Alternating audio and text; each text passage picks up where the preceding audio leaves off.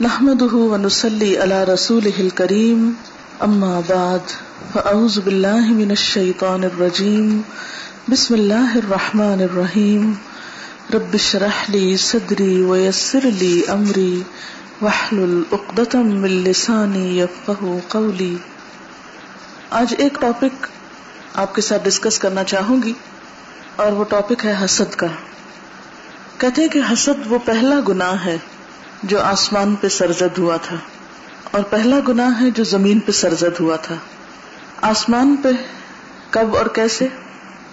جب اللہ تعالی نے فرشتوں کو یہ حکم دیا تھا کہ وہ آدم علیہ السلام کو سجدہ کریں، تو سب نے سجدہ کیا، لیکن ابلیس نے سجدہ نہیں کیا۔ کیوں نہیں کیا؟ دل میں کیا تھا؟ حسد تھا۔ حسد جس کو آپ انگریزی میں جالسی کہہ سکتے ہیں۔ اس نے کیا کہا تھا؟ انا خیر من ہوں میں اس سے زیادہ اچھا ہوں۔ اور پھر اس کی وجہ بتائی خلقتا نہیں من نار ہوں وہ خلقتا ہوں من تین۔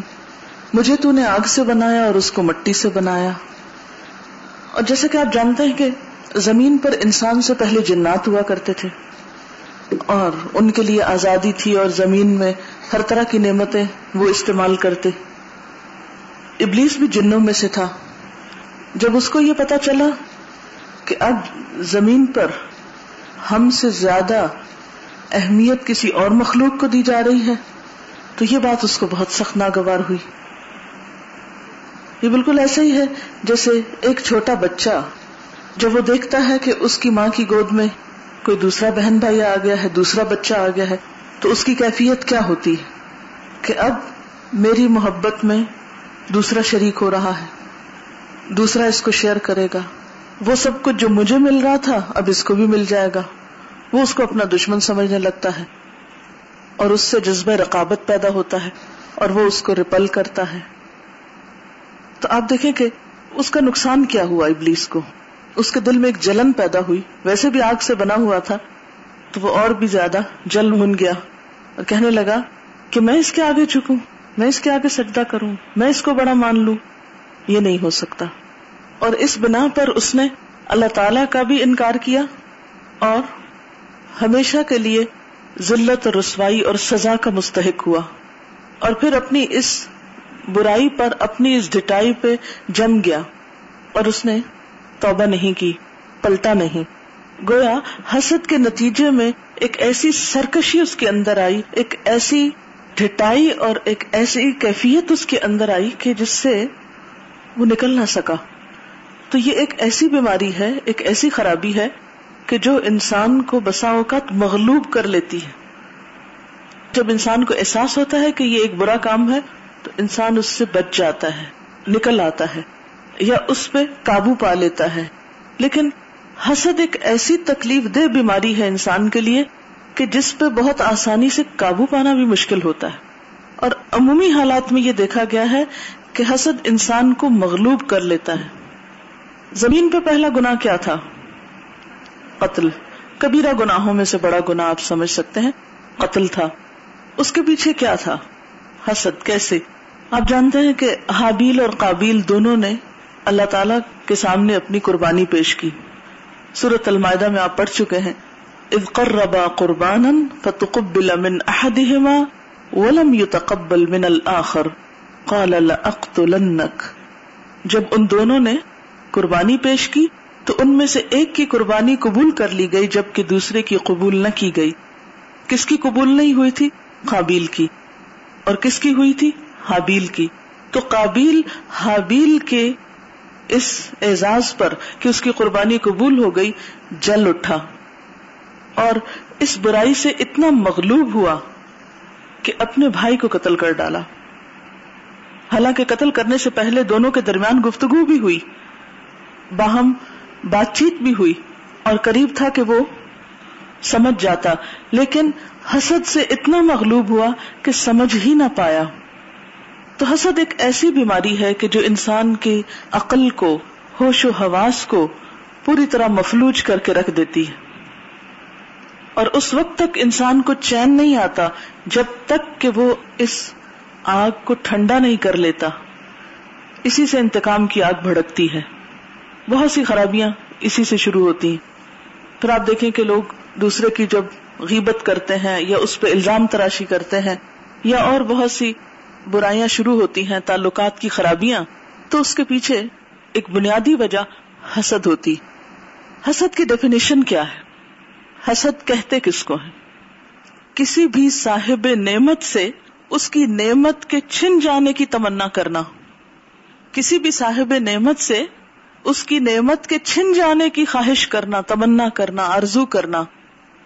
جس کو یہ نعمت ملی ہے، بس کوئی بھی طریقہ ہو کہ یہ اس کے پاس نہ رہے۔ کسی بھی طرح اس سے چھن جائے، اس سے دور ہو جائے، اسے نہ ملے۔ کیونکہ حسد میں انسان کو کسی دوسرے کو ملنے والی نعمت اچھی نہیں لگتی، وہ اس پہ خوش نہیں ہوتا۔ اور بسا اوقات وہ صرف تمنا ہی نہیں کرتا۔ حاسد صرف چھننے کی تمنا ہی نہیں کرتا، بلکہ عملی طور پر اس کے لیے کوشش بھی شروع کر دیتا ہے۔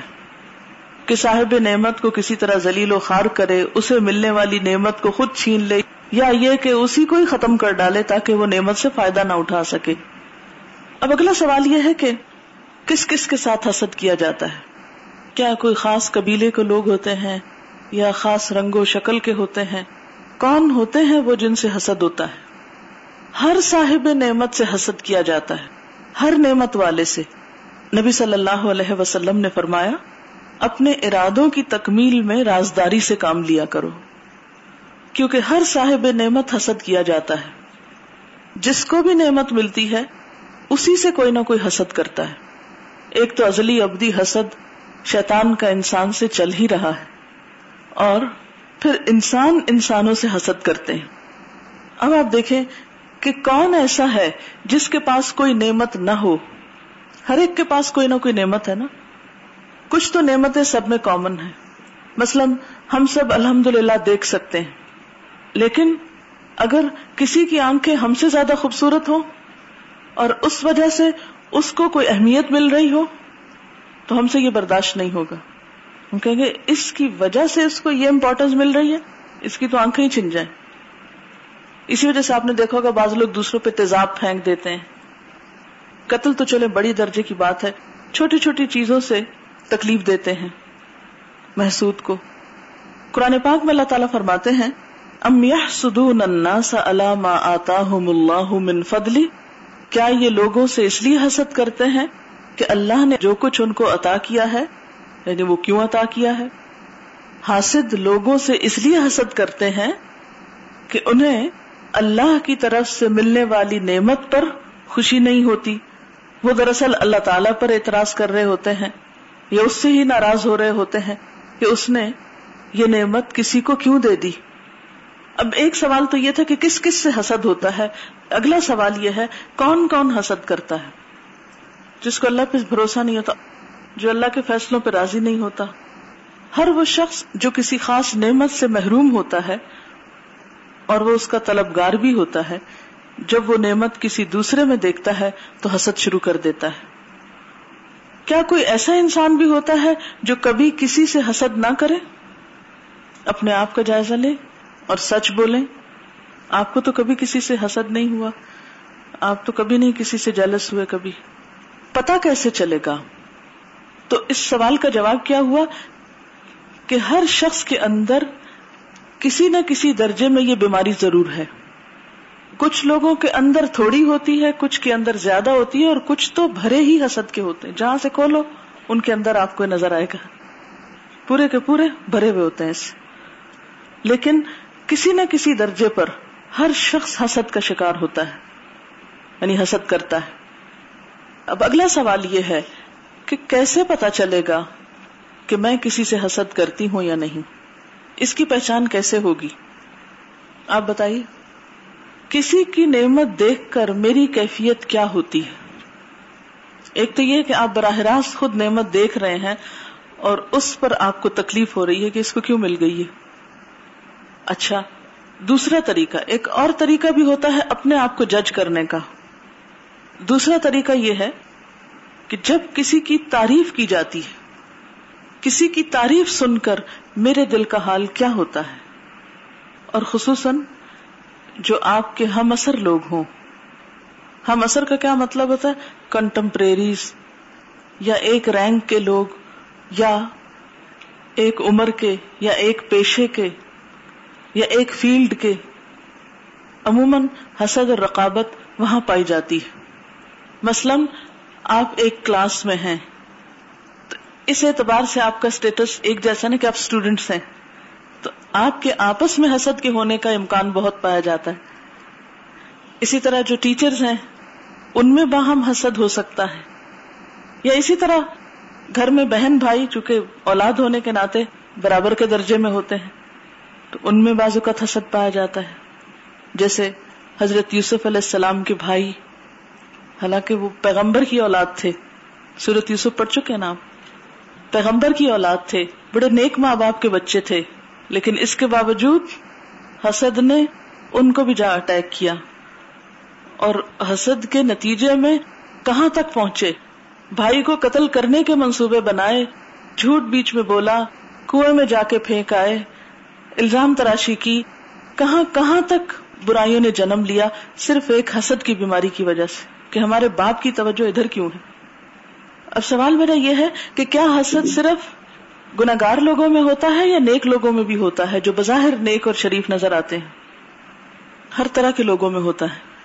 مثلا یہ ہوتا ہے نا کہ مومن جھوٹ نہیں بولتا، بہت سے لوگ جھوٹ سے پرہیز کریں گے، غیبت نہیں کریں گے۔ لیکن کسی نہ کسی درجے پہ جا کے حسد کا شکار ضرور ہو جائیں گے۔ اچھا جسمانی طور پر کیا علامتیں ہوتی ہیں؟ جب کسی کے اندر حسد آ رہا ہوتا ہے، مثلا کسی کو جب بخار ہوتا ہے تو اس کا درجہ حرارت جسم کا بڑھ جاتا ہے نا؟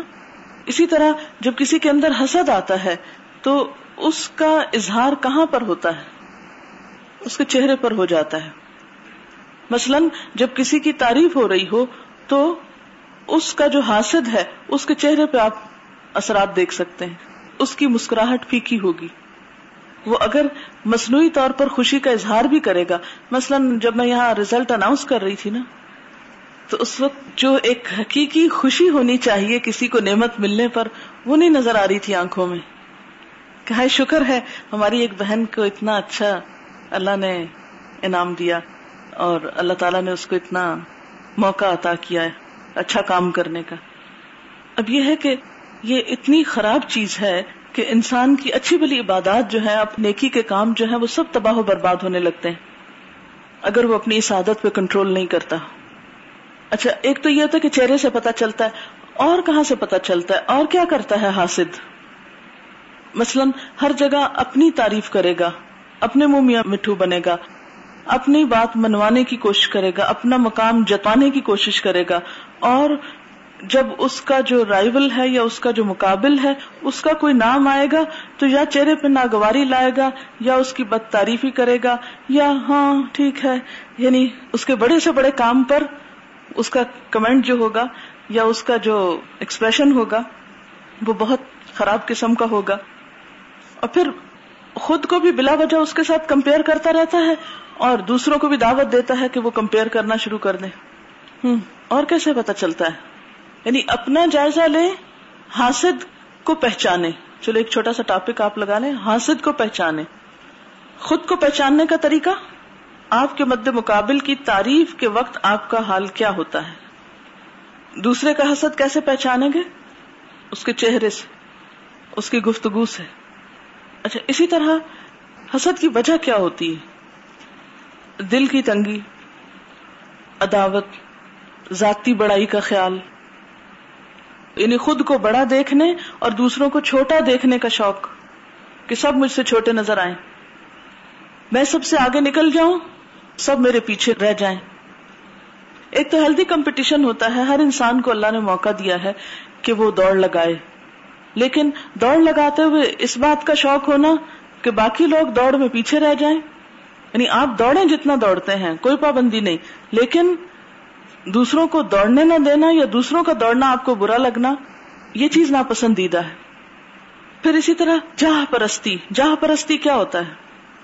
جہاں پرستی ہوتا ہے جیسے کسی عہدے یا کسی مقام کی خواہش۔ مثلا، جب لوگ الیکشن لڑتے ہیں، تو کس قدر جیلسی نظر آتی ہے چھوٹے لیول پر یا بڑے لیول پر۔ پھر اگر ان میں سے ایک سلیکٹ ہو جائے تو دوسری پارٹی کیا کرتی اس کو کریٹ نہیں کرتی۔ ہوں اصل میں حسد دل کی بیماری ہے، دل کی خرابی ہے۔ حاسد ایک مریض انسان ہے۔ ہر بیماری کا کوئی نقصان ہوتا ہے۔ اس بیماری کا کیا نقصان ہے؟ اس کا سب سے بڑا نقصان خود انسان کی اپنی ہی ذات کو ہوتا ہے۔ جس سے آپ حسد کر رہے ہیں، اس کو تو شاید پتا بھی نہ ہو۔ اور آپ اپنے دل میں جل رہے ہیں، کڑ رہے ہیں غم زدہ ہیں۔ تو جس سے آپ نے حسد کیا اس کو تو خبر بھی نہ ہوئی اور آپ نے اپنا کباڑا کر لیا، اپنے آپ کو نقصان دیا۔ اور کیا ہوتا ہے؟ بہت سی برائیاں اس سے جنم لیتی ہیں۔ مثلا، اس سے بد اخلاقی جنم لیتی ہے۔ انسان غیبت پر اتر آتا ہے، الزام تراشی پہ اتر آتا ہے۔ دوسرے انسان کو عزت، احترام نہیں دے سکتا۔ اگر دیکھا جائے تو قتل تک نوبت آتی ہے۔ بہت سے کبیرہ گناہوں کی بنیاد یہی بنتا ہے۔ پھر آپ دیکھیں کہ ابلیس کو کیا نقصان ہوا۔ اور آندہ درگاہ ہو گیا۔ بنی اسرائیل کو حضور صلی اللہ علیہ وسلم سے بہت حسد تھا کہ یہ دوسری قوم میں کیوں آ گئے ہیں۔ یہ آنر ہمارے بنی اسرائیل کی قوم کو کیوں نہیں ملا۔ تو اس بنا پہ وہ بہت جلتے کوڑتے تھے آپ سے۔ اور آپ پر ایمان نہیں لائے۔ نقصان کیا ہوا ان کا؟ ہوں حق سے محروم ہو گئے۔ حق کو نہ پہچان سکے۔ خیر کو نہ پہچان سکے۔ تو بعض اوقات انسان جب حسد کرتا ہے تو اس کی وجہ سے وہ خیر کو نہیں پہچان پاتا، خیر سے محروم ہو جاتا ہے۔ اگر یہود حضور صلی اللہ علیہ وسلم پر ایمان لے آتے، آپ کا ساتھ دیتے، تو آپ دیکھیں اسلام کو کتنی ترقی ہوتی۔ اور وہ حسد جو اس وقت سے چل رہا ہے، آج تک وہ باقی ہے۔ اس بنا پر دنیا فساد سے بھر گئی۔ ایک دوسرے کو ایکسپٹ ہی نہیں کر پا رہے۔ اور کیا نقصان ہوتا ہے؟ مثلا قتل و غارت ہوتی جیسے حضرت آدم علیہ السلام کے بیٹوں کا واقعہ ہے۔ پھر کیا نقصان ہوتا ہے؟ خونی رشتوں کی بے حرمتی ہوتی جیسے حضرت یوسف علیہ السلام کے ساتھ ہوئی۔ پھر ایک اور بہت بڑا نقصان یہ ہوتا ہے کہ نیکیاں برباد ہو جاتی انسان کی۔ محنت، مشقت سے کمائی ہوئی نیکیاں ختم ہو کر رہ جاتی ہیں۔ جیسے کہ نبی صلی اللہ علیہ وسلم نے فرمایا، ایاکم والحسد فإن الحسد يأكل الحسنات كما تأكل النار الحطب۔ خبردار، تم حسد سے بچو، کیونکہ حسد نیکیوں کو اس طرح کھا جاتی ہے، جس طرح آگ سوکھی لکڑی کو کھا جاتی پہلے بھی میں نے کہا نا کہ اپنا آپ جلاتے ہیں ہم، اور اپنا آپ جلانے کے ساتھ ساتھ اپنی نیکیاں بھی جلا دیتے ہیں۔ آپ سوچے قیامت کے دن آپ حشر کے میدان میں کھڑے ہیں آپ کے پاس نیک مال ہے لیکن ان کو آگ لگی ہوئی ہے۔ اور فائدہ دینے کی بجائے وہ جل رہے ہیں۔ کتنا بڑا نقصان ہے۔ کتنا شدید ترین نقصان ہے۔ یہ بالکل ایسے کہ جیسے کوئی شخص کچھ خریدنے کے لیے بازار جائے اور پتا چلے اس کی جیب کٹ گئی۔ یہ جیب کٹنے والا معاملہ ہو جاتا ہے نا۔ جیسے نوٹوں کی گٹھی جل گئی۔ تو اگر اپنے امال کو ہم پیسوں سے ہی تشبیح دے دیں، کیونکہ مال کی محبت میں تو ہم سب مبتلا ہے نا، تو وہ سمجھ جلدی آئے گی بات۔ تو ایک شخص کا توشہ آخرت جو ہے، اگر وہ جلنا شروع ہو جائے تو اس سے بڑا خسارہ کیا ہو سکتا ہے؟ اور کیا نقصان ہوتا ہے؟ دین کی خرابی، دین کی بربادی ہو جاتی۔ نبی صلی اللہ علیہ وسلم نے فرمایا، دب الیکم دا الامم قبلکم الحسد والبغضاء تمہاری طرف پچھلی قوموں کی بیماریاں سرایت کر آئیں گی۔ حسد اور بغض۔ ہی الحالقہ۔ جو مونڈ دینے والی ہیں۔ مونڈ دینا ہوتا شیو کر دینا، بالکل صفایا کر دیں گی۔ اما انی لا اقول تحلق الشعر ولكن تحلق الدین۔ میں یہ نہیں کہتا کہ یہ بالوں کو مونڈ دینے والی ہے بلکہ یہ دین کی صفائی کر دینے والی۔ تو جن لوگوں کے اندر حسد پایا جاتا ہے ان کا امال نامہ تو برباد ہوتا ہی ہے، دنیا میں بھی ان کے دین کا صفایا ہو جاتا ہے، اور ان کی وجہ سے دوسروں کے دین کو بھی نقصان پہنچتا ہے۔ مثلاً یعنی نہ خود اچھا کام کرتے ہیں اور نہ کسی کو کرنے دیتے ہیں۔ مثلاً، صاحب نعمت سے حسد کیا جاتا ہے نا۔ اب آپ دیکھتے ہیں کہ ایک شخص بہت نیک ہے، بہت اچھا اخلاق ہے اس کا، بہت اچھی نماز پڑھتا ہے، بہت فیئر ہے، سب لوگ اس کی تعریف کرنے لگ جاتے ہیں۔ آپ کو اچھی نہیں لگتی اس کی تعریف۔ آپ کیا کرتے ہیں؟ کوئی ایسی کہانی گھڑتے ہیں جس سے وہ شخص بدنام ہو کے رہ جائے۔ اور یہ کس کی وجہ سے ہو رہا ہے؟ حسد کی وجہ سے۔ ہاں؟ اب نقصان کیا ہوگا؟ نتیجہ کیا نکلے گا؟ جب اس شخص کی برائی ہوگی جو ایک اچھی نماز پڑھنے والا ہے اچھا اخلاق رکھنے والا ہے، لوگ اس سے بدگمان ہوں گے۔ تو بدگمان ہو کر کیا کہیں گے؟ دیکھے ہیں ہم نے بہت نمازی۔ دیکھے ہیں بڑے بڑے اخلاق والے۔ وہ ایسے اور ایسے ہوتے ہیں۔ اب دوسرے لوگ یہ نہیں دیکھیں گے کہ بات سچ ہے یا جھوٹ، وہ تحقیق تھوڑی کریں گے۔ وہ نماز کو برا بلا کہنے لگیں گے۔ ایسے ہی ہوتا ہے نا۔ نماز کو برا بلا کہیں گے، دین کو برا بلا کہیں گے۔ تو دین کی صفائی ہونے لگ گئی نا۔ جب اس کی وجہ سے کچھ لوگ نماز ہی نہیں پڑھیں گے، تو دین وائپ آؤٹ ہو گیا۔ تو پچھلی قوموں میں دین کی خرابی اسی وجہ سے ہوئی تھی کہ ان لوگوں کے اندر حسد کی بیماری آ گئی تھی۔ آپ کو پتا ہے کہ ابلیس کس قدر عبادت گزار تھا؟ لیکن جب اس نے حسد کیا تو اس کی ساری عبادتیں اور اللہ کا تقرب اور فرشتوں کی دوستی اور وہ سب کچھ برباد ہو کے رہ گیا۔ کسی چیز کا بھی اس کو اجر اور سلا نہ ملا۔ اصل میں حاسد hopeless and helpless ہوتا ہے۔ شیخ سادی فرماتے ہیں، میں مدرسہ نظامیہ میں پڑھتا تھا تو ایک شاگرد مجھ سے حسد کرتا تھا۔ میں نے استاد سے شکایت کی کہ جب بھی میں حدیث بیان کرتا ہوں تو فلاں میرا ساتھی مجھ سے حسد کرتا ہے۔ یعنی وہ گرمبل کرنے لگتا ہوگا یا اس پہ ہنستا ہوگا یا دوسروں کو کہتا ہوگا، دیکھو پھر بولنے لگا۔ جیسے عام طور پر ہوتا ہے نا کہ ایک طالب علم اگر برائٹ ہو تو دوسرے سارے اس کے پیچھے کی کی کرنے لگتے ہیں۔ اس کو بے وقوف ثابت کرنے لگتے ہیں، اس کو احمد کہتے ہیں۔ اس کی لیگ پولنگ کرتے ہیں۔ تمہیں کیا، تم ہر وقت اپنے آپ کو بڑی چیز سمجھتی ہو، ہر چیز میں تم ہر ڈسکشن میں پارٹیسپیٹ کرتی ہو، ہر چیز میں آگے آگے۔ تو وہ کہتا ہاں واقعی مجھے پیچھے ہی رہنا چاہیے۔ کیونکہ انسان جب کام کرتا ہے تو اس کا دل چاہتا ہے اسے کو انکریج کرے۔ جب دس لوگ ڈسکریج کرنے والے ہوں تو ایک اچھا بھلا کام کرنے والا شخص اپنا ہاتھ روک لیتا ہے۔ اب میں نہیں کروں گا، مجھ سے نہیں لوگوں کی باتیں سنی جاتی۔ اب وہ خیر کا کام رک گیا۔ آپ کی اچھی بلی صلاحیت کو زنگ لگ گیا۔ تو بہرحال، انہوں نے اپنے استاد سے کہا کہ فلاں شخص مجھ سے حسد کرتا ہے۔ استاد نے کہا، تمہارے ساتھی نے حسد کر کے اگر اپنے لیے جہنم کا ایک دروازہ کھولا تو تم نے چگلی کر کے دوسرا دروازہ اپنے لیے کھول لیا۔ تو برابر ہو گئی نا بات۔ تو اس طرح حسد کی وجہ سے گناہوں کی ایک چین شروع ہو جاتی۔ صرف ایک شخص نہیں، ایک سے دوسرا ریئیکشن میں، دوسرے سے تیسرا۔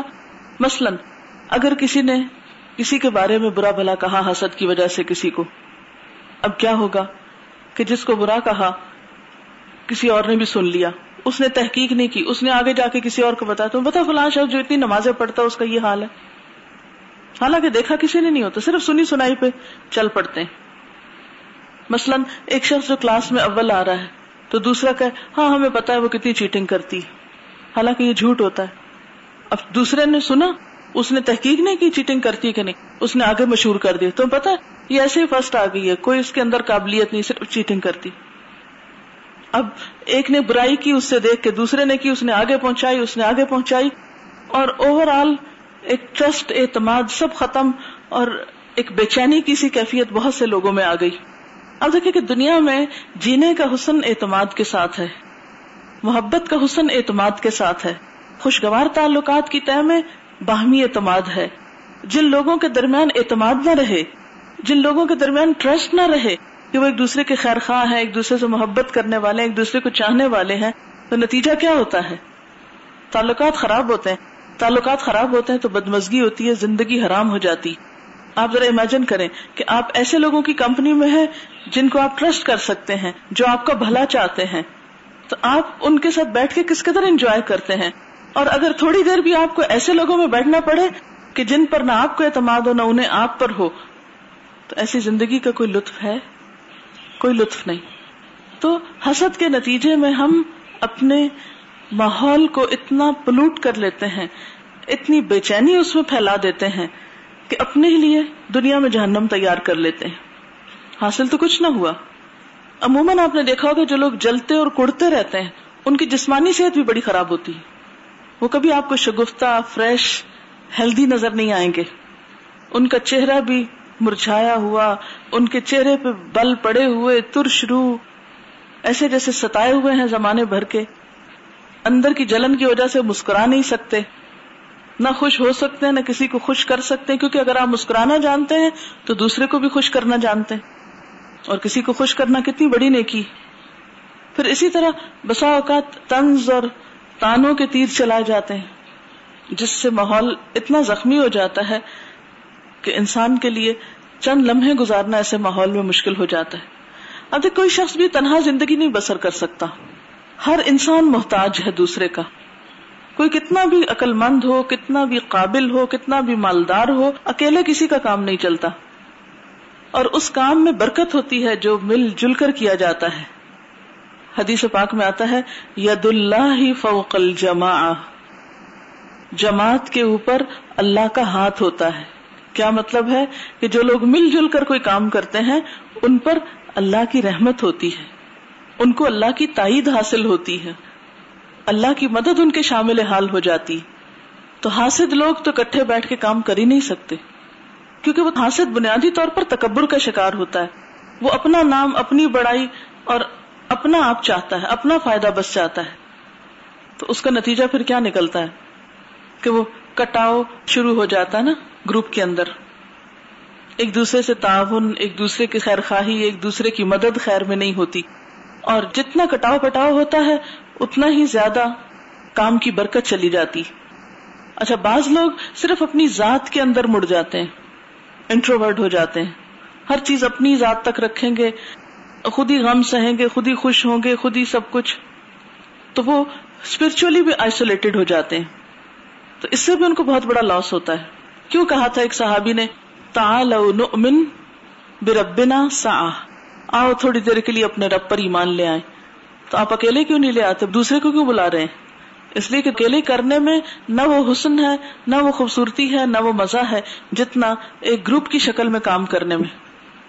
چھوٹا کام ہو یا بڑا، مثلاً اگر آپ کھانا ہی پکا رہے ہیں، تو اگر مل جل کر آپ کام کر لیں، مثلاً مل جل کے سبزی بنا رہے ہیں، مل جل کر آپ چیزیں کر رہے تو وہ کام اتنا آسان ہو جائے گا کہ آپ کو پتہ ہی نہیں چلے گا۔ اور اگر سارے لوگ اندر بیٹھ کے گپ شپ کر رہے ہیں اور آپ ایک اکیلے کو کچن میں کھڑا ہونا پڑے، تو پھر کیفیت کیا ہو جاتی؟ اسی طرح بہت سے اور کاموں میں آپ دیکھیں، اکیلے میں کوئی کام کرنا، اس میں یہ سب لطف ختم ہو کر رہ جاتے ہیں۔ اسلام نے کیوں کہا، دن میں مردوں کے لیے پانچ وقت نماز با جماعت، کٹھے پڑھو نماز۔ عید میں نماز کٹھے پڑھو، اجتماعیت ہے، اپنے اپنے گھر میں اکیلے مت بیٹھے رہو، ملو جلو۔ حج اکٹھی عبادت۔ ہوں؟ روزے میں ایک اجتماعیت کی روح، ورنہ تو کہہ دیتے اللہ تعالیٰ بھائی مہینے کے روزے رکھنے چاہو تو کٹھے رکھو۔ چاہو تو مہینے میں تھوڑے تھوڑے کر کے کر لو۔ جب جس کا دل چاہے اس کو ثواب دے دوں گا۔ کیوں کہا ایک ہی مہینے میں بیک وقت سب رکھو۔ ایک ٹائم پہ ابتدا، ایک ٹائم پہ انتہا۔ حدیث میں آتا اللہ حسد اللہ فسنتین نہیں حسد کی اجازت مگر دو لوگوں میں۔ رجل آتا اللہ المال۔ ایسا شخص جس کو اللہ نے مال دیا ہو، پھر وہ اس کو حق کے راستوں میں خرچ کرتا ہو۔ اسی طرح وہ شخص جس کو اللہ نے علم دیا ہو، پھر وہ اس پر عمل کرتا ہو اور اسے دوسروں کو سکھاتا ہو۔ تو ایسا شخص بھی قابل رشک ہے۔ تو اردو میں اس کے لیے لفظ رشک استعمال ہوتا ہے۔ ہمارے دین نے ہمیں حسد سے بچنے کے لیے کیا تعلیم دی؟ ہے تو اس میں آپ صلی اللہ علیہ وسلم نے فرمایا اکذب الحدیث ولا تحسسوا ولا تجسسوا ولا تنافسوا ولا تحاسدوا ولا تباغضوا ولا تدابروا وكونوا عباد الله اخوانا تم بہت زیادہ گمان کرنے سے پرہیز کرو کیونکہ گمان سب سے جھوٹی بات ہے فان الظن اكذب الحديث ولا تحسسوا، نہ ٹو لگاؤ، ولا تجسسوا، نہ تجسس کرو، ولا تنافسوا اور نہ مقابلے بازی کرو، ولا تحاسدوا اور نہ تم حسد کرو۔ یعنی ایک دوسرے سے ولا تباہ نہ ایک دوسرے سے بغض رکھو، ولا تدابرو اور نہ ایک دوسرے سے پیٹ پھیرو۔ وکون عباد اللہ اخوانا اور اللہ کے بندو بھائی بھائی بن جاؤ۔ یعنی آپس میں بھائیوں کی طرح رہو، دوستی رکھو، ایک دوسرے کے خیر خواہ بنو، تعلق رکھو۔ میری امت کے لوگ اس وقت تک بھلائی پر رہیں گے جب تک ایک دوسرے سے حسد نہ کریں گے۔ حسد کی اصل میں روح کیا ہے؟ اچھا اب تھوڑی دیر کے لیے سوچئے کہ آپ نے اپنے چھوٹے بہن بھائیوں میں کوئی چیز تقسیم کی۔ آپ خرید کر لائے، محنت کی، لا کے آپ نے سب کو دی۔ کیا ہونا چاہیے تھا؟ وہ کیا کرے آپ کے ساتھ؟ شکر گزار ہوں۔ کہ بہت شکریہ، آپ نے ہم پر احسان کیا۔ فلاں چیز آپ ہم کو لا کر دے رہے ہیں۔ لیکن عموماً کیا ہوتا ہے کہ لوگ اس پر شکوا شروع کر دیتے ہیں، ناراضگی کا اظہار کرتے ہیں۔ آپ نے اس کو تو زیادہ دی اور مجھے کم دی۔ ایک بہت بڑی خیر سے محروم ہو گئے۔ پھر ایک اور نقصان یہ ہے کہ حاسد کی بخشش نہیں ہوتی۔ حسد کی وجہ سے بعض اوقات قطع رحمی ہو جاتی۔ قطع رحمی کیا ہوتا رشتے داریاں کٹ جاتی عام طور پر آپ نے دیکھا ہوگا کہ کزنز کے بیچ میں کتنی رکابت چلتی ہے بعض اوقات۔ بزنس کے معاملے میں ایجوکیشن کے معاملے میں۔ جب مختلف بھائیوں کی شادیاں ہوتی ہیں، ان کی بیویاں آتی ہیں تو وہ آپس میں بھی بعض اوقات لڑائی جھگڑا شروع ہو جاتا ہے۔ بعض اوقات بچوں کے اوپر مقابلے ہو رہے ہوتے ہیں۔ اگر ایک کا بیٹا ہو گیا اور دوسرے کی بیٹی ہو گئی ہے تو اس کو جینے نہیں دیں گے۔ نتیجہ کیا ہوتا ہے؟ وہ ایک دوسرے سے کٹ آف کر لیتے ہیں۔ تعلق ہی ختم کر لیتے ہیں۔ نہ دیکھو، نہ ملو، نہ کسی کی نعمت کا خیال آئے اور نہ جلو۔ اچھا ایک میں نے پیچھے وجہ بتائی تھی نا کہ دین کی خرابی ہو جاتی ہے حسد کی وجہ سے۔ تو اس میں ایک اور حدیث بھی لکھ لیجیے کہ نبی صلی اللہ علیہ وسلم نے فرمایا، دو بھوکے بھیڑیے بکریوں کو اتنا نقصان نہیں دیتے جس قدر مال کی ہرس اور حسد مسلمانوں کے دین کو برباد کرنے والا ہے۔ یعنی بھوکے بھیڑیے اگر کہیں گھس جائیں تو اتنا بھیڑوں کو نقصان نہیں دیں گے جتنا نقصان حسد دین کو پہنچاتا ہے۔ اب سوال یہ پیدا ہوتا ہے کہ حسد سے کیسے بچا جائے؟ آپ کیسے بچے حسد سے؟ اگر اندر وہ ایک تھرما میٹر لگا لیا، پتا چلا کہ جی مجھے فلاں کی تعریف اچھی نہیں لگی، کسی کے بارے میں فلاں نے خیرخائی کے الفاظ استعمال کی تو مجھے بہت تکلیف ہوئی کہ کیوں اس کو کیوں اچھا کہا؟ اس کی کوئی تعریف کی؟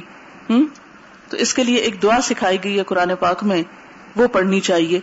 اے ہمارے رب، ہمیں بخش دے اور ہمارے ان بھائیوں کو بخش دے جو ایمان میں ہم سے سبقت لے گئے۔ یعنی جن کو خیر پہلے مل گئی، جو ہم سے نیکیوں میں آگے نکل گئے، ایمان میں آگے نکل گئے، یا جو ہم سے پہلے ایمان لے آئے۔ اور ہمارے دل میں ایمان والوں کے لیے کوئی غل، کینا، کپٹ نہ رکھ۔ بے شک تو روف الرحیم ہے۔ شفقت کرنے والا مہربان ہے۔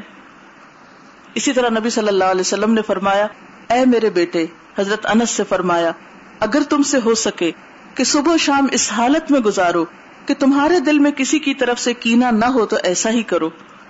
یعنی اگر صبح کے وقت ہوا ہے تو شام سے پہلے نکالنے کی کوشش کرے آپ دیکھیں کہ اگر آپ کے کمرے میں چھپکلی آ جائے تو اس کو آپ چھوڑتے ہیں رہنے دیتے ہیں۔ اس نے بھی تو کہیں رہنا ہے، یہ بھی رہے، میں بھی رہتی ہوں۔ کیا کرتے ہیں آپ؟ نکال کے سوتے ہیں۔ اور اگر سانپ آ جائے تو شاید سانپ اتنا نقصان نہ دے ہوں جتنا حسد دین کو نقصان دے جاتا ہے۔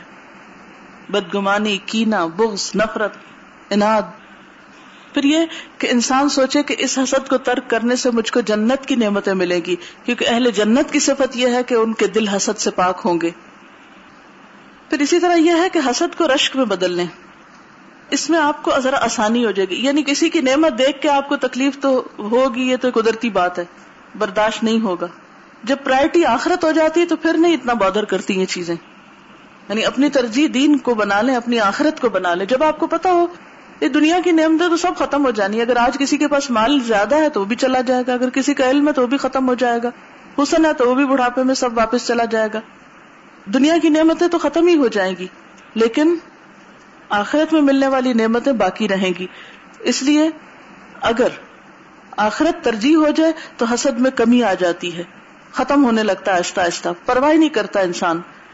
لیکن اس کے باوجود اگر انسان ہونے کے ناطے شیطان دشمن ہمارے ساتھ ہے، کہیں نہ کہیں ہم کو ستائے تو اس حسد کو رشک میں بدل لیں۔ یہ نہ سوچے یا اللہ اس سے چھن جائے، یہ سوچنے لگے کہ اللہ مجھے بھی دے۔ تو پھر معاملہ آسان ہو جائے گا۔ اب آخری سوال میرا یہ ہے کہ حاسد کے شر سے کیسے بچا جائے۔ اب آپ تو نہیں کر رہے، اپنے آپ کو تو سنبھال لیا آپ نے۔ دوسروں کو کیسے سنبھالیں؟ آپ نہیں کر رہے، دوسرے جو کر رہے ہیں، اب کیا کریں؟ صبح شام کی دعائیں جس میں خاص طور پر معوضتین ہے وہ منشر حاسد نزا حسد، اور اپنے معاملات میں رازداری سے کام لیں، پھر یہ کہ صبر سے کام لیں۔ جیسے عربی کا ایک شعر ہے کہ اس بر اللہ کئی دل حسود ان صبرو کا قاتل ہو حاسد کے مکر و فریب پہ صبر کرو۔ تمہارا صبر اس کو قتل کر کے رہے گا۔ یعنی تمہارا صبر خود بدلہ لے لے گا۔ پریشان نہ ہو۔ اللہ تعالیٰ اہل کتاب کے حسد کے جواب میں حضور صلی اللہ علیہ وسلم کو کیا فرماتے تھے؟ وافو وصف حتی اللہ بعمری معاف کر دو، درگزر کر دو، حتیٰ کہ اللہ اپنا فیصلہ لے آئے۔ اور پھر حدیث آپ کو سنا دیتی ہوں، جو بہت حد تک انسان کو حسد سے بچنے میں مدد دیتی۔ حضرت عبداللہ بن عمر فرماتے ہیں کہ پوچھا گیا اے اللہ کے رسول صلی اللہ علیہ وسلم، سب سے بہتر کون ہے؟ فرمایا، ہر مخموم القلب اور سچی زبان والا۔ لوگوں نے کہا، سچی زبان والے کو تو ہم جانتے ہیں۔ یہ مخموم القلب کون ہے؟ آپ نے فرمایا، پرہیزگار، صاف ستھرا، جس میں نہ گناہ ہو نہ ظلم، نہ کینا اور نہ حسد۔ حضرت ابو ذر رضی اللہ تعالیٰ عنہ فرماتے ہیں کہ نبی صلی اللہ علیہ وسلم نے فرمایا، وہ شخص فلاح کو پہنچ گیا، جس نے اپنے دل کو ایمان کے لیے خالص کر لیا۔ اور اپنے دل کو صاف کر لیا اور اس کی زبان سچی ہے اور نفس کو مطمئن بنا لیا اور اپنی طبیعت کو حسن خلق کے سانچے میں ڈھال لیا۔ اور پھر روایات میں آتا ہے کہ حضرت موسیٰ علیہ السلام نے ایک شخص کو عرش الہی کے سائے میں دیکھا۔ تو اس کے مرتبے کو دیکھ کے ان کے دل میں رشک پیدا ہوا کہ مجھے بھی یہ مرتبہ ملتا تو اچھا تھا۔ انہوں نے اللہ تعالیٰ سے اس کا نام پوچھا۔ اللہ تعالیٰ نے فرمایا، نام سے کیا کام؟ اس کے کام بتائے دیتا ہوں، جس کی وجہ سے وہ عرش کے سائے تلے ہے۔ یہ شخص تین کام کیا کرتا تھا۔ ایک یہ کہ لوگوں پر اللہ کے انعام دیکھ کر حسد نہیں کرتا تھا۔ دوسرا یہ کہ ماں باپ کا نافرمان نہ تھا۔ اور تیسرا یہ کہ لوگوں کی چگلی ایک سے دوسرے کو نہیں کرتا تھا۔ اور پھر ایک شخص کے بارے میں آپ صلی اللہ علیہ وسلم نے تین دن تک فرمایا کہ جس نے اہل جنت کو دیکھنا ہے تو اس کو دیکھ لے۔ جب تین دن صحابہ نے دیکھا کہ ایک ہی شخص ہے کہ جس کے بارے میں آپ یہ بات فرما رہے ہیں حضرت عبداللہ بن عمر کو بہت شوق ہوا کہ میں دیکھوں یہ کام کیا کرتا ہے۔ تین دن اس کے گھر رہنے کی انہوں نے اجازت مانگی، وہ شخص مان گیا۔ دیکھا تو وہ ایک عام انسان تھا، کوئی غیر معمولی عمل نہیں تھا اس کا۔ حضرت عبداللہ بن عمر نے تین دن کے بعد پوچھا کہ بھائی، آپ کے بارے میں حضور صلی اللہ علیہ وسلم نے تین دن جنتی ہونے کی بشارت دی ہے۔ آخر آپ کو کون سا کام کرتے ہیں کہ جس کی وجہ سے آپ کو جنت میں جگہ ملے گی؟ جبکہ میں دیکھتا ہوں کہ آپ کی زندگی میں کوئی ایسا خاص کام تو نہیں ہے۔ تو انہوں نے کہا کہ میں کسی مسلمان سے کینا نہیں رکھتا اور نہ کسی کی بھلائی پر جو اللہ نے اسے دے رکھی ہے حسد کرتا ہوں۔ تو عبداللہ بن عمر کہتے ہیں کہ میں نے اس سے کہا، یہی وہ چیز ہے جس نے اس درجے پہ پہنچا دیا ہے۔ ہمارا حال یہ ہے کہ ہم ظاہری لباس کو بہت توجہ دیتے ہیں۔ مسلمان بننے کی پہچان ہم حجاب سمجھتے ہیں کہ کوئی شخص کوٹ سکارف پہن لے تو وہ بہت اچھے درجے کا مسلمان ہو گیا۔ آپ کو معلوم ہے سورت اللہ میں اللہ تعالیٰ کیا فرماتے ہیں؟ یا بنی آدم قد انزلنا علیکم لباس یواری سواتکم وریشا وہ لباس التقوی، ذالک خیر۔ ظاہر کا لباس تو ہے ہی، لیکن وہ لباس التقوی، ذالک خیر۔ اور تقوی کا لباس اور تقوی کہاں ہوتا ہے؟ اندر۔ یعنی جیسے باہر کی چیزوں کو ہم چھپاتے ہیں، لباس جسم کے عیب چھپاتا ہے، زیب و زینت دیتا ہے انسان کو۔ اسی طرح لباس تقوا دل کا لباس ہے کہ دل کے اندر جو عیب ہے، حسد ہے، بغض ہے کینا ہے، نفرت ہے، عداوت ہے، بدگمانی ہے، ان کو بھی ڈھانپا جائے، ان کو بھی ختم کیا جائے اندر سے۔ جیسے ظاہری داغ دھبے دھو دھو کے مٹاتے ہیں، تو دل کے داغ دبے بھی دو دھو کے مٹائے جائیں۔ صرف لوگوں سے سامنے ہی اچھے نہ ہوں، پیچھے بھی ان کے لیے اچھے ہوں۔ صرف ظاہر میں خیر خواہی نہ کریں، حقیقت میں بھی ان کی خیر خواہی کریں۔ لکھتی میرا آنکھوں دیکھا واقعہ ہے لیبیا میں۔ ہم باہر تھے، ایک فیملی دو بھائی اکٹھے رہتے تھے۔ ایک بھائی کو گورنمنٹ نے اچھا خوبصورت گھر اور پے بھی ڈالرز میں دی۔ اس کے بھائی کو رات دن فکر کرنے سے بلڈ کینسر ہو گیا اور بہت جلد دنیا سے چلا گیا۔ اگر وہ اے سی لگاتا تو کہتا یہ مجھے سوٹ نہیں کرتا، ہر چیز میں آپ نکالتا اور اسے کہتا کہ میرے لیے بھی جاب کا کچھ کر دو۔ میری بھی بیوی بچے ایسے گھر میں رہیں۔ بس یہی دوڑ ہے آج کے انسانوں کی۔ تیری دیوار سے اونچی میری دیوار بنے۔ ہو گئے لوگ اپاہج یہی کہتے کہتے۔ ابھی چلتے ہیں ذرا راہ تو ہم وار بنے۔ اور پھر کسی نے لکھا ہے کہ پہلے دل میں حسد آتا ہے، پھر بدگمانی جنم لیتی ہے۔ پھر حاصل ڈائریکٹ تو نہیں کہتا کہ میں حسد کا شکار ہوں، مگر وہ دوسروں کے دل میں بھی بدگمانی پیدا کرتا ہے۔ اس کا نتیجہ کیا ہوتا ہے کہ اسے غیبت کرنا پڑتی ہے۔ ہر جگہ وہ ایسی ڈسکشن کرتا ہے اور نتیجہ کیا ہوتا ہے کہ حسد ساری نیکیوں کو کھا جاتا ہے، سب نیکیوں کا سفایا ہو جاتا ہے۔ کیونکہ وہ برائیوں کی چین چل پڑتی ہے نا۔ اچھا پہلے جو اسباب پوچھے گئے تھے نا کہ عموماً حسد کا سبب کیا ہوتا ہے، تو اس میں کسی نے لکھا ہے کہ یہ ایک نفسیاتی بیماری ہے۔ عموماً احساس کمتری کا شکار لوگ حاصل ہوتے ہیں۔ جن کو اپنی صلاحیتوں پر کچھ اعتماد ہوتا ہے، وہ عام طور پر کم حسد کا شکار ہوتے ہیں، بنسبت ان کے جو احساس کمتری کا شکار ہوتے ہیں یا اپنی کسی کوتاہی کو سمجھ رہے ہوتے ہیں کہ ہم کوتا ہیں۔ اچھا ایک اور بات یہ، بچنے کی کبھی میں نے بات کی تھی نا کہ کس طرح اپنے اندر سے حسد کو دور کرے تو اس میں یہ کہ جس سے آپ کو حسد ہو رہا ہو، اس کی خوب تعریف شروع کر دیں۔ اپنی کوئی پسندیدہ چیز اس پہ خرچ کریں۔ ایک تو اس کا رویہ آپ کے ساتھ اچھا ہو جائے گا، جب وہ آپ کو امپورٹینس دے گا تو آپ کا حسد بھی کم ہو جائے گا۔ اور دوسرا یہ ہے کہ آپ کے اندر بھی صدقہ کرنے سے اور دعا کرنے سے اس جلن کی کمی ہو جائے گی۔ یعنی جس سے آپ حسد کر رہے ہیں، اس کو امپورٹینس دینا شروع کرے۔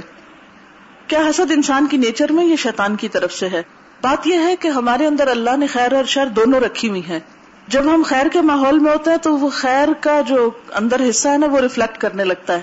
اور جب برے ماحول میں ہوتے ہیں تو وہی تصویر اندر نظر آنے لگتی ہے۔ تو جیسے ماحول میں آپ ہوں گے، وہی چیز اندر آپ کے کلک کرنے لگے گی، وہی نشو نما پانے لگے گی۔ ایک حاصل جو ہوتا ہے، وہ غیر حقیقی دنیا میں رہ رہا ہوتا ہے۔ وہ اپنے تخیلات کا ایک گڑا بناتا اور جس سے وہ حسد کر رہا ہوتا ہے، اس کو اس میں گرانے کی کوشش کر رہا ہوتا ہے۔ اور ہر دم اس انتظار میں ہوتا ہے کہ دوسرے کے نقصان کی خبر کب ملے۔ حسد کی ایک پہچان، یہ بھی پہچان کی بات ہوئی تھی نا کہ محسود یعنی جس سے حسد کیا جا رہا ہو، اس کا نقصان بہت اچھا لگتا ہے۔ اس کے نقصان پر خوشی ہوتی، اس کے نقصان کی تمنا ہوتی۔ یہ کہہ رہی ہیں کہ اللہ تعالیٰ نے شوہر اور بیوی کے درمیان محبت رکھی اور پھر دونوں کا دائرہ کار الگ الگ کر دیا، تاکہ ایک فیلڈ میں دونوں نہ رہیں اور ان میں جیلسیز کم ہوں۔ یہ آپ نے صحیح کہا۔ میں ایک ایسے کپل کو جانتی ہوں کہ جو دونوں پہلے کلاس فیلوز تھے، دونوں کو بعد میں بینک میں جاب ملی۔ شادی بھی ہو گئی۔ اب اتفاق یہ کہ لڑکی بہت ذہین تھی اور اس کی جاب لڑکے کے مقابلے میں اچھی تھی۔ وہ زیادہ ارن کر رہی تھی۔ اور محض اس بنا پر کہ شوہر جو ہے اس کو اللہ نے ایک درجہ دے رکھا ہے تو اس نے پہلے تو چھوٹی چھوٹی چیزوں میں اس کے روڑے اٹکانے شروع کیے۔ گھر کے کام میں شیئر نہیں کرنا، بچوں کی ذمہ داری میں شیئر نہیں کرنا۔ پھر یہ کہ جب کسی اور طریقے سے دیکھا کہ نہیں کام چلتا، ٹھیک ٹھاک قسم کی لڑائی، جھگڑا، فساد اور بالآخر یہاں پر آ کر بات ٹھہری کہ لڑکی کو جاب چھوڑنا پڑی اور جب چھوڑی تو جب جا کر گھر میں کچھ چین ہوا۔ حالانکہ اپنی پسند کی شادی کی تھی۔ تو آپ نے دیکھا ہوگا کہ بعض اوقات دو باہم محبت کرنے والوں میں بھی تعلقات کی شدید خرابی کا سبب یہ حسد بن جاتا ہے۔ کیونکہ ہمارے معاشرے میں ویسے بھی لوگ تانے دیتے ہیں، دیکھو تمہاری بیوی تو بہت قابل ہے اور تم پیچھے رہ گئے ہو، تو وہ اس کو اپنی بعض اوقات خرابی کا سبب سمجھتے ہیں۔ حسد کا ایک علاج یہ ہے کہ جس سے آپ کو حسد ہو، اس سے خوب اچھی طرح سلام کرے اور مسافہ ضرور کرے ہاتھ ملائیں۔ نبی صلی اللہ علیہ وسلم نے فرمایا تصافہ القل مسافہ کرو، وہ دلوں کا کینا دور کرتا ہے۔ کہتے کہ حسد کا روٹ کاز حب دنیا کہا جا سکتا ہے، کہ حب دنیا رس کل خطیت دنیا کی محبت ہر برائی کی جڑ ہے۔ کیونکہ دنیا کی محبت کی وجہ سے ہی تو آپ دوسرے سے حسد کر رہے ہوتے ہیں کہ وہ دنیا اس کو کیوں زیادہ مل گئی؟ ایک سوال ہے۔ حاسد کی تو سزا بری ہے، اس کا نقصان بھی ہے۔ لیکن جس سے اس کو حسد ہوتا ہے، کیا اس کا بھی کچھ نقصان ہوگا؟ کیا نظر بھی حسد کی وجہ سے لگتی ہے؟ ہوتا یہ ہے کہ نظر لگتی ہے، حسد کی وجہ سے بھی لگتی ہے۔ اس کو بری نظر کہا جاتا ہے، نظر بد جس کو کہتے ہیں۔ نظر بد کیوں ہوتی ہے؟ کیونکہ خوشی سے نہیں دیکھتا نا۔ میں نے ابھی تو یہ سورت کہف میں اس کی مثال دی تھی آپ کو۔ کہاں بلا جب وہ باغ والے کا باغ جلا تھا، تو اس وقت دوسرے نے کیا کہا تھا اس کو؟ لولا اس دخل جنت کا کل تماشا اللہ۔ ایسا کیوں نہ ہوا کہ جب تم اپنے باغ میں داخل ہوئے تو تم نے ماشاء اللہ کیوں نہ کہا؟ تو یہ جو ماشاء اللہ کا لفظ ہے، یہ ہمارے اسلامی آداب میں سے ہے کہ جب انسان کسی چیز کو دیکھے اور خوش ہو تو اس پر بھی ماشاء اللہ کہے۔ یعنی جو اللہ نے چاہا وہ بنا دیا۔ یعنی اللہ کی تقسیم ہے، اللہ کا فیصلہ ہے۔ تو بری نظر بھی لگتی ہے اور خوشی کی نظر بھی لگتی ہے۔ یعنی حاصد کی بھی لگتی ہے اور اس کے علاوہ محبت کرنے والوں کی بھی لگتی ہے۔ جیسے ماں اپنے بچے کو خوشی سے دیکھتی ہے تو بسا اوقات اس کو لگ جاتی ہے اور رو رہا ہوتا ہے۔ جیسے میں نے سورت یوسف میں بھی آپ کو نظر کے اوپر بتایا ہوا ہے۔ وہ حدیث بھی یاد ہوگی آپ کو کہ نظر انسان کو قبر میں اور اونٹ کو ہنڈیا میں اتار دیتی ہے۔ یعنی بسا اوقات اتنی شدید ہوتی ہے کہ انسان اس سے ایسا بیمار پڑتا ہے کہ صحت یاب نہیں ہو سکتا۔ اور بسا اوقات جانوروں کو ایسی چیزوں کو لگتی ہے کہ جس سے وہ بھی بیمار پڑ جاتے ہیں۔ آپ دیکھیں کہ ریز تو پتھر کاٹ دیتی ہیں، کہ نہیں کاٹتی؟ آج کل سرجری نہیں ہو رہی لیزر کے ساتھ۔ تو وہ بھی ریز ہی ہے نا، ایکس ریز بھی ہیں۔ تو وہ ساری تو نان لونگ تھنگس کی ریز آ رہی ہیں۔ یعنی جن ریز کے ساتھ علاج ہو رہا ہے، وہ نان لونگ تھنگس کی ہیں۔ تو آنکھ تو ایک لونگ تھنگ ہے۔ تو اس کی جو نظر ہے، اس کا بھی اثر ہوتا ہے۔ اور جیسے وہ کہا گیا کہ نگاہ مرد مومن سے بدل جاتی ہیں تقدیریں۔ کہ مومن کی نگاہ سے تقدیر بدل جاتی ہے۔ تقدیر کا مطلب کیا ہے؟ یعنی اس کے جو عزائم ہے اور اس کی جو کوششیں اور جو اس کے ارادے ہیں اور جو اس کا اخلاص ہے، اس کی وجہ سے اس کے راستے کی مشکلات دور ہوتی ہیں۔ اس کو پھر اللہ تعالیٰ کی مدد بھی ملتی اب یہ ہے کہ مثلاً ایسی بیماری ہے جس کی ریزن سمجھ نہیں آ رہی یعنی روحانی بیماریاں بازوقت بے چینی، تکلیف، پریشانی۔ مثلا سر درد کے کئی کاز ہوتے ہیں، بعض اوقات سارے ٹیسٹ ہو جاتے ہیں، کوئی کاز نہیں ہو، سمجھ میں آتا، تو ایسی چیزیں نظر ہو سکتی ہیں۔ تو اس کا علاج یہ ہے کہ وہ دعا پڑی جائے۔ وہ دعائیں سب موجود ہیں کارڈ میں، وہ آپ پڑھ سکتے ہیں۔ اگر کوئی اور بیمار ہو، تو اس پہ بھی دم کیا جا سکتا ہے۔ حضرت جبریل علیہ السلام حضور صلی اللہ علیہ وسلم کے پاس آئے جبکہ آپ بیمار تھے، تو انہوں نے آپ کو آ کر کہا کہ کیا آپ بیمار ہیں؟ تو آئیے میں آپ کو جھاڑتا ہوں یعنی دم کرتا ہوں۔ تو اس پر انہوں نے یہ دعا پڑی تھی، بسم اللہ عرقی کا من کل شعی کا من شر کل نفس او عین حاسد. اللہ یشفی کا بسم اللہ عرقی کا تو حاسد کی نظر ہوتی ہے. کیونکہ وہ خوش نہیں ہوتا نا تو بری نظر سے دیکھتا ہے اور یہ تمنا کرتا ہے اور دل میں تڑپتا ہے کہ یہ چیز کسی طرح چھن جائے اس سے۔ ایک چھوٹی سی چیز میں یہ کہنا چاہوں گی۔ اس میں کوئی شک نہیں کہ انسان کو جو عادتیں بچپن سے پڑ جاتی ہیں ان کو اپنے سے دور کرنا ایک مشکل کام ہوتا ہے، لیکن جذبے کے ساتھ، نیت کے ساتھ، پختہ ارادے کے ساتھ بہت سی چیزیں انسان کی زندگی میں شامل ہو سکتی ہیں۔ اور انسان اس سے اپنی زندگی کو بدلتا ہے۔ آپ دیکھیے کہ چھوٹی چھوٹی سنتیں جو ہیں، جیسے کہ پہلے بھی آپ سے بات ہوئی تھی، ان پر عمل کرنے سے ہماری پوری زندگی یعنی دن اور رات عبادت ہو جاتی۔ مثلاً جوتا پہننے اور اتارنے کی سنتی اگر ہم اس پر عمل شروع کر دیں۔ تو دن میں کم از کم کتنی دفعہ جوتا پہنتے اور اتارتے ہیں؟ کم از کم۔ پانچ دفعہ نماز کے لیے تو آپ کو پہننا اور اتارنا ہی پڑتا ہے۔ اچھا پھر بستر پہ جاتے ہوئے سوتے وقت آپ کو پہننا اتارنا پڑتا ہے۔ پھر اسی طرح کلاس میں دو دفعہ تو ایک دفعہ صبح آ کے، پھر بریک کے بعد۔ پھر اور بھی بہت سے مواقع ہو سکتے ہیں۔ یہاں سے گھر جا کر شاید آپ چینج کرتے ہو اب آپ دیکھیں کہ یہ ایسا کام ہے کہ جس سے آپ کو چھٹکارا نہیں، آپ کو کرنا ہی کرنا ہے۔ کرنے کے دو طریقے ہیں۔ ایک طریقہ یہ کہ سنت کے مطابق کر لیں اور ایک یہ ہے کہ اس کے بغیر کر لیں۔ تو ان دونوں میں فرق کیا ہوگا؟ کوئی فرق ہے یا نہیں ہے؟ اجر کا فرق ہے نا۔ اب آپ دیکھیں، اسی طرح کھانا کھانا ہے۔ کوئی بھی شخص کھانا کھائے بغیر رہ نہیں سکتا۔ آپ کھانا کھاتے وقت کم از کم کتنے بائٹ لیتے ہیں؟ پانچ، دس، پندرہ، ہے نا؟ پانی پیتے وقت بھی تین سانس لیتے ہیں۔ اب اگر آپ کھا رہے ہیں اور دائیں ہاتھ سے کھانے کے بجائے بائیں ہاتھ سے کھا رہے ہیں، کھانا تو ہے آپ کو۔ دائیں ہاتھ سے کھانے سے ثواب ہوگا اور شاید اس میں کوئی فائدہ بھی ہوتا ہو، انسان کے سارے سسٹم کے ساتھ اس کی کوئی کوآڈینیشن ایسی ہوتی ہو۔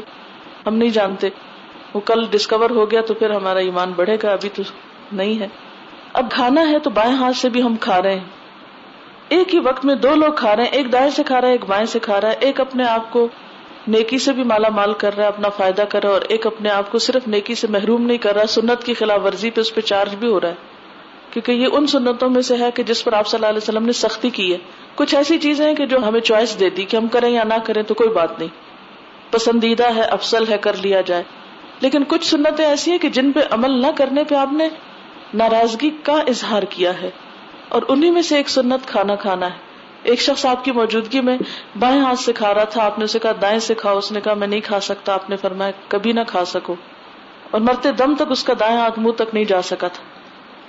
کیونکہ یہ ہماری شناخت ہے آئیڈینٹی ہے پہچان ہے کہ ہم مسلمان ہیں۔ ہمارے ماتھے پہ تو نہیں لکھا ہوا کہ ہم مسلمان ہیں۔ ہمارا کھانا پینا، چلنا، پھرنا، اٹھنا، بیٹھنا، یہ ہمیں بتائے گا۔ اگر کسی کو بھی پتا چلے کہ ایک لڑکی جس نے قرآن پاک کے سولہ پارے پڑھ رکھے ہیں، وہ بائیں ہاتھ سے کھاتی ہے، آپ کو دیکھ کر کتنے لوگ دین کی طرف آئیں گے؟ یا آپ لوگوں کو دین سے بگانے کا ذریعہ بنیں گے؟ کیونکہ آج میری اپنی آنکھوں نے دیکھا ہے نا، اور میں اس قدر تکلیف میں ہوں کہ میں بتا نہیں سکتی کہ اگر نصف سے زیادہ قرآن پاک پڑھ لیا جائے اور ہمارے صرف کھانے کی عادت نہ بدلے، ہم اتنی قربانی نہ کر سکیں کہ لکما بائیں ہاتھ سے دائیں میں لے آئیں۔ کیا برکت ہوگی ہماری زندگی میں؟ وہ مسلسل نافرمانی سے جو رسک ہم کھا رہے ہوتے ہیں، وہی ہمارے اندر کا حصہ بنتا ہے، وہی ہمارے دلوں کو سخت کرتا ہے۔ اسی سے ہماری عبادت میں کوئی خوشبو نہیں آتا۔ اسی سے ہمیں اللہ کی محبت اور رحمت نہیں ملتی۔ کیا پایا ہم نے زندگی میں؟ کیا کمایا؟ اسی طرح کسی کا جوتا چوری ہو رہا ہے، کسی کا کچھ اٹھ رہا ہے، مجھے اس بات کی بھی سمجھ نہیں آتی کہ کس کو کیا کہا جائے۔ آپ کو پتا ہے اسلام میں چوری کرنے کی سزا ہاتھ کاٹنا ہے۔ اور ہاتھ کاٹنے کا عمل آپ کو پتا ہے کیسے ہوتا ہے؟ جب چاپ کرتے ہیں تو اس کے بعد ابلتے ہوئے تیل میں اس کو ڈپ کرتے ہیں۔ تب جا کے اس کی رگیں آگے سے جلتی۔ تھوڑی دیر کے لیے بھی اگر ابلتے ہوئے تیل کا آپ کے اوپر کترا پڑ جائے، کتنی دیر تک تڑپتے ہیں آپ؟ اور یہ اللہ نے سزا دنیا میں رکھی ہے۔ اگر دنیا کی کوئی عدالت آپ کو سزا نہیں دے سکتی، کوئی آپ کو نہیں پکڑ سکتی، تو کیا آپ سمجھتے ہیں کہ اللہ کے ہاں نہیں پکڑ ہوگی؟ ایسے چھوڑ دیا جائے گا۔ پوچھا نہ جائے گا۔ حقدار وہاں ہم سے حق لینے کھڑے نہ ہوں گے۔ کیوں یہ کہا گیا کہ قیامت کے دن ایک شخص ڈھیروں نیکیاں لے کر آئے گا، لیکن اس کے ساتھ ساتھ کچھ لوگ ہوں گے۔ کسی کو اس نے مارا ہوگا، کسی کا حق مارا ہوگا، کسی کو گالی دی ہوگی، کسی کو برا بھلا کہا ہوگا، کسی کی غیبت کی ہوگی، کسی کو تانا دیا ہوگا۔ پھر لوگ آ جائیں گے اپنا اپنا حق لینے اور وہ بالکل کلاش ہو جائے گا، کچھ نہیں رہے گا اس کے پاس۔ اس کے امال کا سفایا ہو جائے گا۔ اور ابھی بھی لوگ کھڑے ہوں گے جس کا اس نے حق مارا ہوگا۔ کیونکہ بندوں کا حق جب تک بندے معاف نہ کریں، اللہ تعالیٰ معاف نہیں کرتے۔ اور پھر دوسروں کی برائیاں اس کے نامہ اعمال میں ڈالی جائیں گی، ان کے حصے کی سزا بھی یہ بھگتے گا۔ کیا ہم بھول گئے ان ساری باتوں کو؟ جو لوگ قرآن نہ پڑھے انہیں تو شاید نہ پتا ہو اس بات کا۔ یہ نہیں کہ ان کی پکڑ نہیں ہوگی۔ آپ قرآن میں پڑھ چکے ہیں کہ ان کو بھی پوچھا جائے گا۔ ان نسم اول بسر اول فعاد کلو الا کا کانا انہ مسولہ اللہ نے یہ آنکھیں، کان، دل اس لیے نہیں دیے کہ صرف دنیا ہی دیکھتے رہو ان سے۔ اس نے خود کو پہچاننے کے لیے یہ سب کچھ دیا ہمیں اور پوچھا جائے گا۔ تو اس دن ہم کیا جواب دیں گے؟ کیا آخر یہ چھوٹی سی حقیر سی دنیا اس قابل ہے کہ ہم اس کی محبت میں اور اس کو حاصل کرنے میں اپنی آخرت تباہ برباد کر کے رکھ لیں؟ کیا یہ چھوٹی چھوٹی چرائی ہوئی چیزیں، کسی کے سلپر کسی کی گھڑی، کتاب، کاپی، یہ ہمیں قیامت کے دن کتنے بڑے خسارے سے دوچار کر سکتے؟ کتنے دن لے کے چلیں گے ان سب چیزوں کو؟ ایک جوتا کتنے دن چلے گا کسی کا؟ اور شروع میں بھی کہا گیا تھا، اگر آپ کا اپنا نہیں ملتا تو کسی کا مت پہنے۔ ننگے پاؤں چلے جائیں، کسی کا جوتا نہیں پہنے، کیونکہ اگر آپ کا کسی نے پہن لیا، آپ نے کسی اور کا پہن لیا، کسی نے آپ کا پہنا، آپ نے کسی کا پہنا، نتیجہ کیا نکلے گا؟ جیسا پہلے نے جرم کیا، ایسا ہی آپ نے بھی کر لیا۔ وہ ایک چین چل پڑی نا، اور بہت سے لوگ اس سے متاثر ہو گئے۔ اور ویسے بھی حق نہیں ہمیں کہ کسی کی اجازت کے بغیر، کسی کی مرضی کے بغیر اس کی چیز استعمال کی جائے۔ یعنی چور ڈاکو سے کم نہیں ہوتا وہ انسان جو کسی کی بغیر اجازت اس کی چیز اٹھائے۔ خواہ اس کے سامنے ہی اٹھا رہا ہو۔ ڈکیتی کس کو کہتے ہیں؟ جو سامنے کی جاتی۔ اب ایک شخص شرافت سے نہ بولے۔ بغیر اجازت آپ کو کوئی حق نہیں کہ کسی کا پین اٹھائیں یا کسی کی کتاب اٹھا کے پڑھنا شروع کر دیں یا کسی کی ڈائری کھولے یا کسی کی اور کوئی چیز اس طرح کی اٹھائیں۔ یا آپ کو جلدی جانا ہے، واش روم میں جوتا نہیں مل رہا تو آپ کسی کا پہن کے چلے جائیں اور گیلا کر کے واپس لے آئیں۔ اس کا تو کوئی حق نہیں ہے آپ کو۔ اس میں بھی آپ کی نیکیوں کا خسارا ہو رہا ہے۔ اس میں بھی آپ لوز کر رہے ہیں۔ یہ چھوٹی چھوٹی بہیویئر کی باتیں ہماری زندگی میں جن کی کمی رہ جاتی ہے، جس کی وجہ سے ہم دین کو الٹا بدنام کرتے ہیں۔ اپنا تو نقصان کرتے ہی ہیں، دوسروں کا بھی راستہ روک دیتے ہیں۔ اور جو لوگ گیسٹ آتے ہیں، ان کے ساتھ جب یہ ہوتا ہے تو انتہائی تکلیف دہ ہوتا ہے نا۔ چلے آپ لوگ تو پتا ہے کہ پڑھ رہے ہیں اور جو بھی ہو رہا ہے، لیکن جب کوئی گیسٹ آتا ہے اور اس کا جوتا اٹھ جاتا ہے یا اس کی کوئی چیز اٹھ جاتی ہے، تو کس قدر ادارے کی بدنامی کا سبب ہے؟ کہ یہ قرآن پڑھا جا رہا ہے یہاں پر۔ آپ نے اب تک جتنی بھی چوریاں کی ہیں، جتنی بھی بغیر اجازت کسی کی چیزیں اٹھائی ہیں، جا کے آج تیل ابال کے ایک ایک قطرہ ٹپکائے اپنے ہاتھ کے اوپر۔ پھر مجھے بتائیں کہ آپ قیامت کے دن کیسے برداشت کریں گے یہ سب کچھ؟ صرف اتنی دفعہ ڈپ کریں اپنا ہاتھ گرم ابلتے تیل میں۔ اللہ نے مزاق کے طور پہ کہا، چور کا ہاتھ کاٹ دو اور اگر یہاں کاٹنے والے کوئی نہیں ہے، کوئی پوچھنے والا نہیں ہے آپ کو، تو اس کا مطلب ہے کہ آخرت میں بھی نہیں پوچھو گی، وہ دن کس لیے اللہ نے رکھا ہے؟ تو قیامت کا دن کھیل تماشے کے طور پہ رکھا ہوا اللہ تعالیٰ نے۔ کہ کسی کا بھی حساب کتاب کوئی نہیں ہونا۔ چور، ڈاکو، اچھے، برے، سب کے سب جنت میں ایک بھیڑ بھیج دی جائے گی۔ جیسے تیسے آؤ تمہارے لیے کھلے ہیں دروازے۔ آخر ہم نے کیا سوچ رکھا ہے؟ آپ اپنی ساری لہل و نہار دوبارہ نکالیں اور آپ میں سے ہر ایک اپنے طور پر اس کو دوبارہ پڑھے اور اپنے آپ کو چیک کرے کہ وہ ابھی تک کس کس چیز پر عمل نہیں کر سکا۔ بار بار ریمائنڈر اپنے آپ کو کرانا پڑے گا تو پھر جا کر یہ چیزیں آپ کی ہیبٹ بنے گی۔ جب جا کے زندگی عبادت بنے گی۔ جب جا کے نامہ امال میں کچھ وزن پڑے گا، کیا عمل کرنے والے اور نہ کرنے والے برابر ہو سکتے ہیں؟ کبھی بھی برابر نہیں ہو سکتے۔ آج تو نتیجہ چھپا ہوا کل جب سامنے آئے گا، پھر ہمیں پتا چلے گا۔ پھر پچھتائیں گے اور پھر تو پلٹنے کا کوئی ٹائم بھی نہ ہوگا۔ کھڑے ہو کے کھا رہے ہیں، مجھے اتنی حیرت ہوئی یہ دیکھ کر کے۔ کھڑے ہو کر کھا رہے ہیں۔ آپ مسلمان ہیں اور آپ کھڑے ہو کے کھا رہے ہیں۔ اگر ہم آپ صلی اللہ علیہ وسلم کے طریقوں پر نہیں تو قیامت کے دن آپ ہمیں کیسے پہچانیں گے؟ کیسے شفاعت کریں گے؟ جو جس سے محبت کرتا ہے، اس کا اتباع بھی کرتا ہے۔ اوکے سبحانک اللہم و بحمدک، نشہد اللہ الہ الا انت، نستغفرک و نتوب الیک، والسلام علیکم ورحمۃ اللہ وبرکاتہ۔